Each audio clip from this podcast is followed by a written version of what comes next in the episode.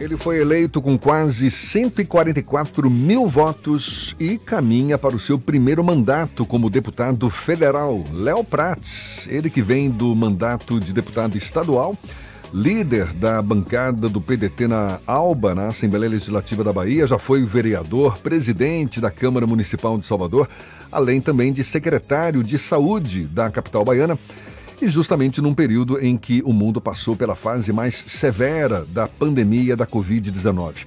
Sobre o cenário político atual, o próximo mandato em Brasília, a gente conversa agora com o deputado federal eleito Léo Prates, do PDT. Um prazer tê-lo aqui conosco. Parabéns pela conquista. Bom dia, deputado. Bom dia, Jefferson. Bom dia a todos do Isso é Bahia. A satisfação é minha de poder estar falando aqui com toda a Bahia, mas especialmente com o meu amado povo de Salvador, agradecendo aí a expressiva votação. Fomos o deputado mais votado aqui na cidade de Salvador, com quase 90 mil votos. Então, eu queria agradecer de cada coração a cada soteropolitano e a cada soteropolitana por esse apoio expressivo, e espero corresponder em Brasília toda essa votação que tive, tanto na capital quanto no interior da Bahia. E eu acredito que a saúde, especialmente por conta da sua atuação à frente da Secretaria Municipal da Saúde de Salvador, deva ser uma das suas principais bandeiras como deputado federal. E o que mais deve nortear o seu mandato, Léo? Olha, Jefferson, eu inclusive queria aproveitar para parabenizar aí a Tarde FM, o Armando Avena. Ele estava colocando uma coisa com muita propriedade, a questão do teto de gasto. E há um problema também, que a Avena tocou nos auxílios, mas há um problema, você toca na questão da saúde, há um problema também que nós precisamos avançar na discussão, tá, Jefferson? Desde 2003, eu vou repetir, desde 2003 nós não temos um reajuste da tabela do SUS. E o que que gera isso, Jefferson? Isso gera desassistência no interior, porque como o Estado não tem condições de ter todos os serviços em todos os locais da Bahia, a forma mais simples de você ofertar ao cidadão gratuitamente é você contratualizar com serviços privados que existem na cidade. Por exemplo, Salvador tem hoje 536 milhões na gestão do prefeito Bruno Reis, contratualizados com o sistema privado como Santa Isabel. Se você é atendido gratuitamente no Hospital Santa Isabel, por exemplo, é fruto de uma parceria com a Prefeitura de Salvador. E desde 2003 a tabela não é reajustada. A ex-candidata Simone Tebet, inclusive, tocou nesse assunto, que é um assunto muito sensível. Por quê, Jefferson? Se você paga uma consulta de R$10, é isso que a tabela do SUS paga para fisioterapia, o resultado disso é que o cidadão não vai ter acesso ao serviço. Então, eu acredito que a discussão do teto de gastos, junto com o reajustamento da tabela do SUS, é uma discussão fundamental para esse momento. Muita gente não se cuidou na pandemia e nós estamos tendo uma avalanche de atendimento, tanto no interior do estado quanto na capital, e nós precisamos fazer rapidamente uma ampliação dos serviços. O que eu defendo, Jefferson, uma ampla contratualização feita e comandada pelo governo federal. Você me pergunta as outras bandeiras. Comecei minha carreira política muito vinculada ao movimento da pessoa com deficiência. Esse é um movimento ao qual tem uma ligação desde quando era vereador, então a defesa dos direitos da pessoa com deficiência, a área social, como você falou, fui secretário de promoção social, nós estamos preparando uma série de medidas para a discussão do sistema único de assistência social também no nosso país, e também uma causa que acabou me abraçando, que foi a causa animal na assistência e cuidado dos animais. Então, Jefferson, eu diria que esses seriam os 4 principais pilares do meu mandato, mas, sobretudo, esses 4 pilares trazem um norte. Qual é o norte? A melhoria da qualidade de vida do cidadão e da cidadã da Bahia e da cidade de Salvador. Quero, inclusive, Jefferson, colocar de maneira muito clara, encerradas as eleições, que encerrou-se no dia 30 de outubro, encerram-se os palanques. Léo Prates é deputado federal da Bahia. Vou fazer o que o povo reconheceu quando fui secretário.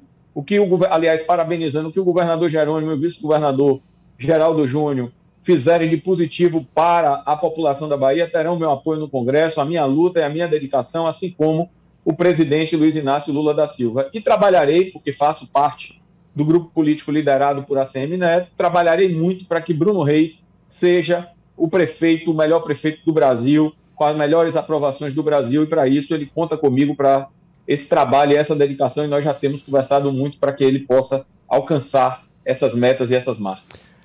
Bom dia, deputado Ernesto Marques aqui falando. Eu queria lhe perguntar de novo sobre a questão do financiamento da saúde, porque o teto de gasto, a PEC do teto que está se negociando, ela visa apagar o incêndio, cobrir o rombo para o orçamento de 2023. Mas o problema do financiamento da saúde é um problema crônico do SUS e que precisa ser resolvido. Qual é a sua proposta para se ter mais dinheiro para investimentos na saúde, expandir tanto a rede própria do SUS ou ampliar a contratualização de prestadores de serviços da iniciativa privada? De onde virá esse dinheiro, deputado Léo Prates, quando a gente superar essa emergência que vem aí da consequência do período de pandemia, quando muita gente deixou de buscar os serviços, doenças crônicas se agravaram, etc. Mas, estruturalmente, de onde deve sair o dinheiro para financiar o SUS? Das grandes fortunas, da taxação das grandes fortunas? Qual é a opinião do deputado federal Léo Prates?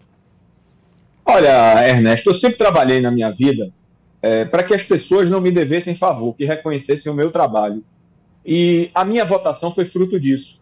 Então, o que eu defendo nesse momento é um equilíbrio maior entre o que é discricionário do orçamento do Ministério da Saúde. Eu acho que é importante a participação dos deputados e senadores na construção do orçamento, mas a gente não pode ter o volume de recursos discricionários, ou seja, de livre colocação para os deputados. Por exemplo, Ernesto, conceitualmente, e aí a gente está aqui conversando com um público muito qualificado, conceitualmente, me parece uma dicotomia à emenda de custeio, por exemplo, dos deputados federais. Por quê?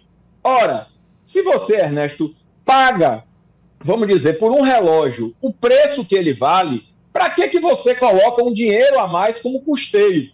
A emenda de custeio, na minha visão, no que eu creio, é o reconhecimento da falência do Sistema Único de Saúde. Porque se o SUS pagasse o que é devido pelos serviços prestados, as emendas deveriam ser, como eram, para investimento, ou seja, para a construção de um posto de saúde, para a construção de um novo hospital, porque você bota o dinheiro para o custeio e, efetivamente, a sociedade não vê o resultado. Então, na minha visão, não é o problema, não é ter mais, um volume maior de recurso, o volume que atualmente é destinado para o SUS, ele já é suficiente, devendo apenas ter esse manejo e, claro, como o senhor está dizendo, equilibrar essa participação do Legislativo na definição do destino desse recurso, é isso? Veja, eu não acho que o SUS tem recurso e que o Ministério da Saúde tem os recursos suficientes. Você está me perguntando de uma medida emergencial que eu acredito que é necessária, porque o que acontece? Qual é a visão mais clara para o cidadão e a cidadã de Salvador entender, e da Bahia entender o problema que nós estamos vivendo? O hospital de Irmanduce, mesmo com doações privadas, o hospital passa por dificuldades e várias vezes vocês da imprensa noticiam isso. Então eu acho que uma redução no volume financeiro das emendas de custeio, para em contrapartida, eu acho que o Congresso deveria fazer esse esforço, para em contrapartida se ter um reajuste mínimo. Porque nenhum profissional, seja ele fisioterapeuta, seja o que for, vai querer receber R$10 para executar uma hora de procedimento de fisioterapia. Meu pai teve AVC, está precisando, e ele não recebe, o profissional que cuida de meu pai não recebe R$10 por uma hora. Então, assim, eu acho que fazer o possível nesse momento e discutir as formas de financiamento para o próximo ano, mas eu acredito que uma redução do volume das emendas de custeio dos deputados federais e senadores para um reajustamento imediato da tabela do SUS, volto a dizer, esse foi um tema corretamente trazido pela candidata Simone Tebet.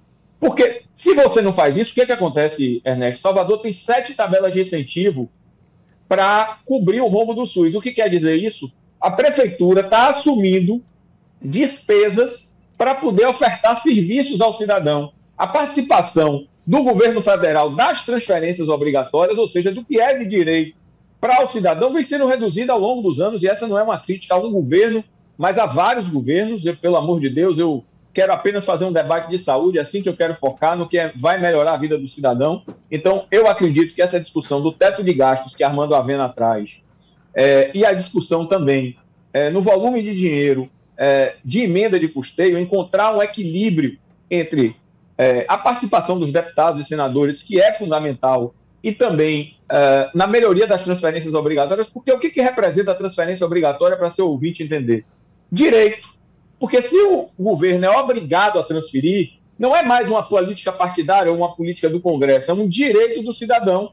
E é isso que nesse momento eu, você, eu acho que toda essa sociedade queremos, é fortalecer o direito e, no fim, melhorar os serviços de saúde para a população. Ah, Léo, você falava agora do esforço que os municípios têm que fazer para conseguir recursos e fazer frente aos encargos. Então, falando aqui de Salvador, como secretário atuante que foi e a votação que o deputado teve aqui na cidade. Dois assuntos que são sempre recorrentes aqui na pauta do programa pela indicação dos próprios ouvintes e leitores do Jornal A Tarde e do A Tarde Online. IPTU, extorsivo e indústria de multas. O que o deputado Léo Prates, que acaba de reafirmar aqui o seu compromisso político e seguir a liderança do prefeito Bruno Reis, do ex-prefeito ACM Neto, tem a dizer sobre isso. E o senhor falava sobre o seu compromisso, as suas prioridades do mandato, mas é evidente que já se fala também do seu nome, novamente, assim como aconteceu na sucessão do ex-prefeito ACM Neto, como um dos possíveis nomes para se colocar aí. Mas qual é a sua opinião especificamente sobre isso que no popular e na imprensa a gente chama de indústria de multas e essa polêmica em torno do reajuste abusivo do IPTU, também reclamado por grande parte da população soteropolitana? Vamos lá, Ernesto. Muito boa sua pergunta. Sobre o IPTU, primeiro eu trago o relatório do Banco Mundial.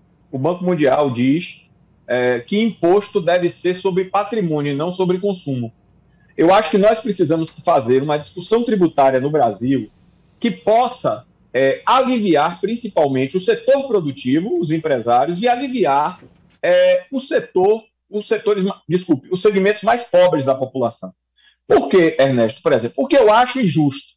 Você compra uma garrafa de água, o mais pobre paga a mesma coisa que o mais rico nos impostos contidos. Mas aí nós estamos falando de impostos estaduais. Mas eu vou chegar a essa discussão, porque a discussão não é única, porque nós temos esse problema de ampliação e da colocação de serviços por parte das prefeituras, e não é só de Salvador. E nós temos, por outro lado, a concentração do bolo tributário, e injustamente, o imposto mais injusto que tem é imposto sobre consumo. O Banco Mundial diz isso, não sou eu, é que imposto é sobre patrimônio. O que está errado na minha visão, Ernesto? Você ter os dois. O brasileiro paga um imposto sobre consumo e um imposto sobre patrimônio. Eu sou defensor do imposto sobre patrimônio, porque quem tem mais vai pagar mais, quem tem mais vai pagar mais e quem tem menos vai pagar menos. Então, eu acho que o Congresso precisa fazer essa rediscussão sobre a forma de tributação no Brasil, e esse vai ser um dos temas que nós vamos debater lá também. Eu sou engenheiro de formação, então nós pudemos. O prefeito Bruno Reis tomou uma medida acertada, que é a redução, ou a ampliação, melhor dizendo, da base de isenção enviada à Câmara de Vereadores. E no que tange à indústria de multas, é preciso também se entender que toda legislação que trata de trânsito é uma legislação federal. Eu gostaria que as pessoas enviassem o que é indústria de multa, porque o cumprimento da legislação também traz, Ernesto, uma marca que Salvador guarda no seu coração, que é que a redução drástica, Salvador foi a capital que mais reduziu mortes violentas no trânsito. Por quê? Porque também é a que mais fiscaliza. Eu quero dizer que Salvador apenas fiscaliza uma legislação que é federal, apontados-se os defeitos. Eu não acho que a legislação é perfeita, eu acho que nós temos que aperfeiçoar uma série de quesitos, trazida as questões da legislação que devem ser aperfeiçoadas no que chamam-se supostamente indústria de multa. Esse deputado federal também está à disposição da população para que a gente possa melhorar e aprimorar. Por enquanto, eu acredito que as medidas que estão sendo adotadas, elas são corretas para que nós possamos, principalmente, preservar aquilo que é coerente com a minha história, a vida. Deputado federal eleito Léo Prates, do PDT, parabéns mais uma vez pela sua conquista e muito obrigado pela sua disponibilidade. Bom dia e até uma próxima então, Léo.